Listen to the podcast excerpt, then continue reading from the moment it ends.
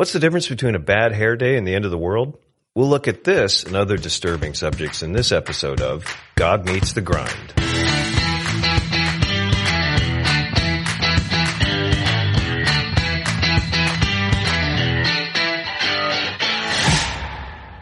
In Philippians chapter 2, verse 14, Paul says, Do all things without grumbling or disputing, that you may be blameless and innocent, children of God without blemish, in the midst of a crooked and twisted generation, among whom you shine as lights in the world.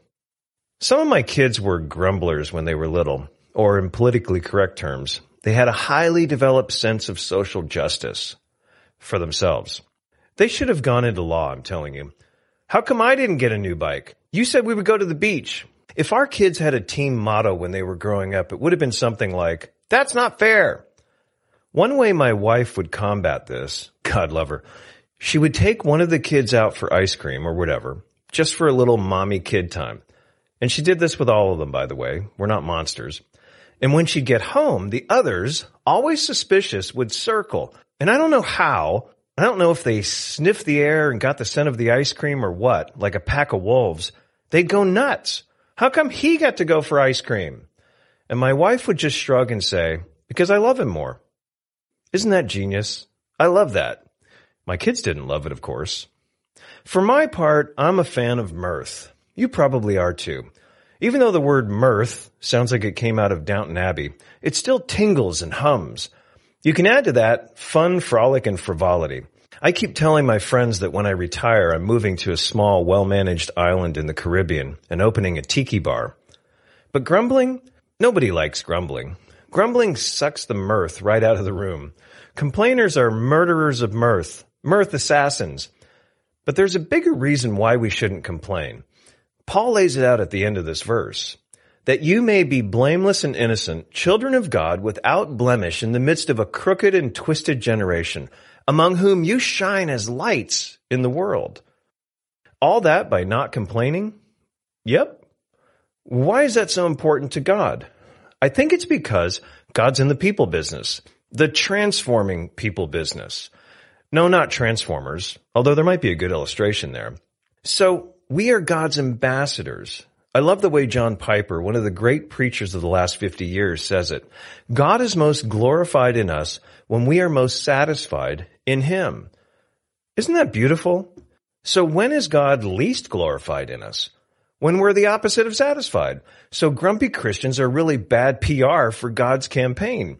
That means that something as small as a little complaint is big to God. I've talked elsewhere about what I call the glorious ordinary. The idea that for a follower of Jesus, there really is no ordinary because the ordinary is how God works.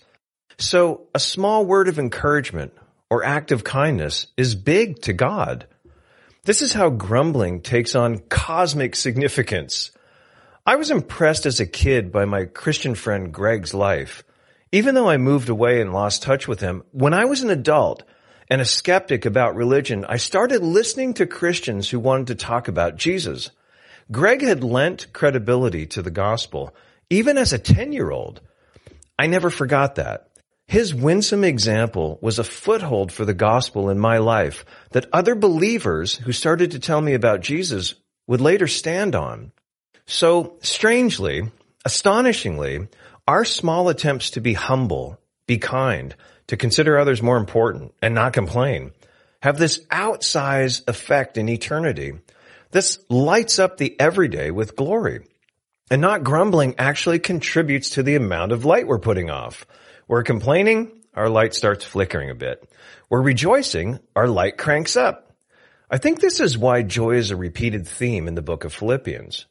You can't at the same time be all, God is great, and how come they never put enough pumps of chocolate syrup in my frappuccino? Notice how Paul ends this section. In verse 18, he says, be glad and rejoice with me. You can't complain when you're rejoicing. At least it would take some sort of next level talent to pull that off. It's funny. I just pulled a muscle under my collarbone putting my shirt on this morning. Hey, it happens. And I definitely don't need to hear any comments about it. So I'm in the kitchen making coffee and wanting to whine to my wife about how bad my pulled muscle hurts. Now, this is trivial compared to what Paul's thinking of. Complaining about church leadership, complaining about how your parents are dumb, or your kids are punks, or something big, the kind of thing that tears the church apart and depresses everybody. But this thought hit me. Yes, we need to share our ups and downs with others, especially those closest to us, but sometimes we need to hold back because it's just not helpful to them. When we complain about something to somebody, we drop some of our blah on their shoulders. Now they're carrying around some of our blah that we just had to dump on them. Now, sharing with your wife that you just pulled a muscle, that's probably not going to drag her day down very much. But it's something to think about. But if the church devolves into complaining and disputing, then it starts to just look like a particularly contentious PTA meeting. Then what good are we? Paul continues in verse 16 by saying, holding fast to the word of life, so that in the day of Christ I may be proud that I did not run in vain or labor in vain. Even if I'm being poured out as a drink offering upon the sacrificial offering of your faith, I'm glad and rejoice with you all. Likewise, you should also be glad and rejoice with me. To hold fast to the word of life, I think involves learning the Bible and seeking to live according to it. No secret there. But notice the language. Hold fast. Hold it tight. The corollary to this is that we would shine as lights in our world. Shine as lights for what though? Here's where Paul pulls us out of our small world, off our little street, to see the bigger impact of our little lives. Speaking of complaining, my wife and I had to fetch a bunch of boxes down from the attic this afternoon. You remember my pulled collarbone muscle? Well, that wasn't fun. So I ended up whining about it. Well, not whining, you know, mentioning it in a mature, non-complainy sort of way.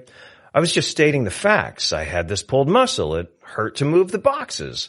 She called me a girly man. So there you go. Proof that it's bad to complain. Imagine you're at a party and this guy comes walking in with the most beautiful girl on his arm. And he's not exactly Brad Pitt, shall we say. Luckiest guy in the world, right? But then imagine you start chatting him up at the dip bowl and he starts in on her, complaining about how her nose is too big or her hair isn't done up just right. Meanwhile, she's crazy about him. You would think this guy's nuts. Everybody should be so lucky. He's not even rich. This guy should be leaping for joy every minute of the day. I know what you're thinking. There's no way Lance can tie this back into the Bible. But watch this. If Christians really understood how wickedly lost we were, and how astonishingly gracious God is, and how terribly Christ suffered for us, and how horrendous a fate he saved us from, I really think we would walk around on the verge of hysterical laughter at our stroke of luck. We can't leave this passage without addressing this odd thing that Paul says right in the middle of it. He mentions the idea of his being poured out as a drink offering on the sacrificial offering of the Philippians faith. What, pray tell, could that mean? It's quite simple, actually. In the Old Testament, they would sometimes pour wine over their grain or animal offering, so it capped off the offering, so to speak. Paul says he might be that drink offering, capping off their sacrificial service. Not too many years later, when Paul is facing death, he would use the same imagery of his life being poured out as a drink offering. I love how he finishes this exhortation. Be glad and rejoice with me. Look, in my best moments, I am completely certain that my circumstances are brought to me by God. How often I have those best moments is neither here nor there. But that means that when I'm complaining, I'm complaining about how God's running the universe. Now, sometimes we go through something catastrophic. Our world has just turned upside down. We're having an out of body experience. I get it. Different playbook in those times of tragedy. But I think when it comes to everyday life, I guess what I'm getting at is we probably complain more than we should. We're complaining that the fries were cold at McDonald's, never thinking to question our decision to eat at McDonald's in the first place. Just kidding, McDonald's lovers. You know I love you. So that's why I think we should remember that our life is curated by God. It also helps to remind ourselves that things could be way worse. Whatever's bugging me, I like to contrast it with a swarm of mosquitoes carrying West Nile virus settling in my backyard, or Armageddon. Pick your contrast, but take whatever measures you need to fight for joy. It helps us to better frame that unexpected layover in the Detroit airport or that bad hair day. So to wrap this up, Paul gives us an alternative to grumbling. Be glad and rejoice. This comes up quite a bit in this letter, this idea of joy and rejoicing.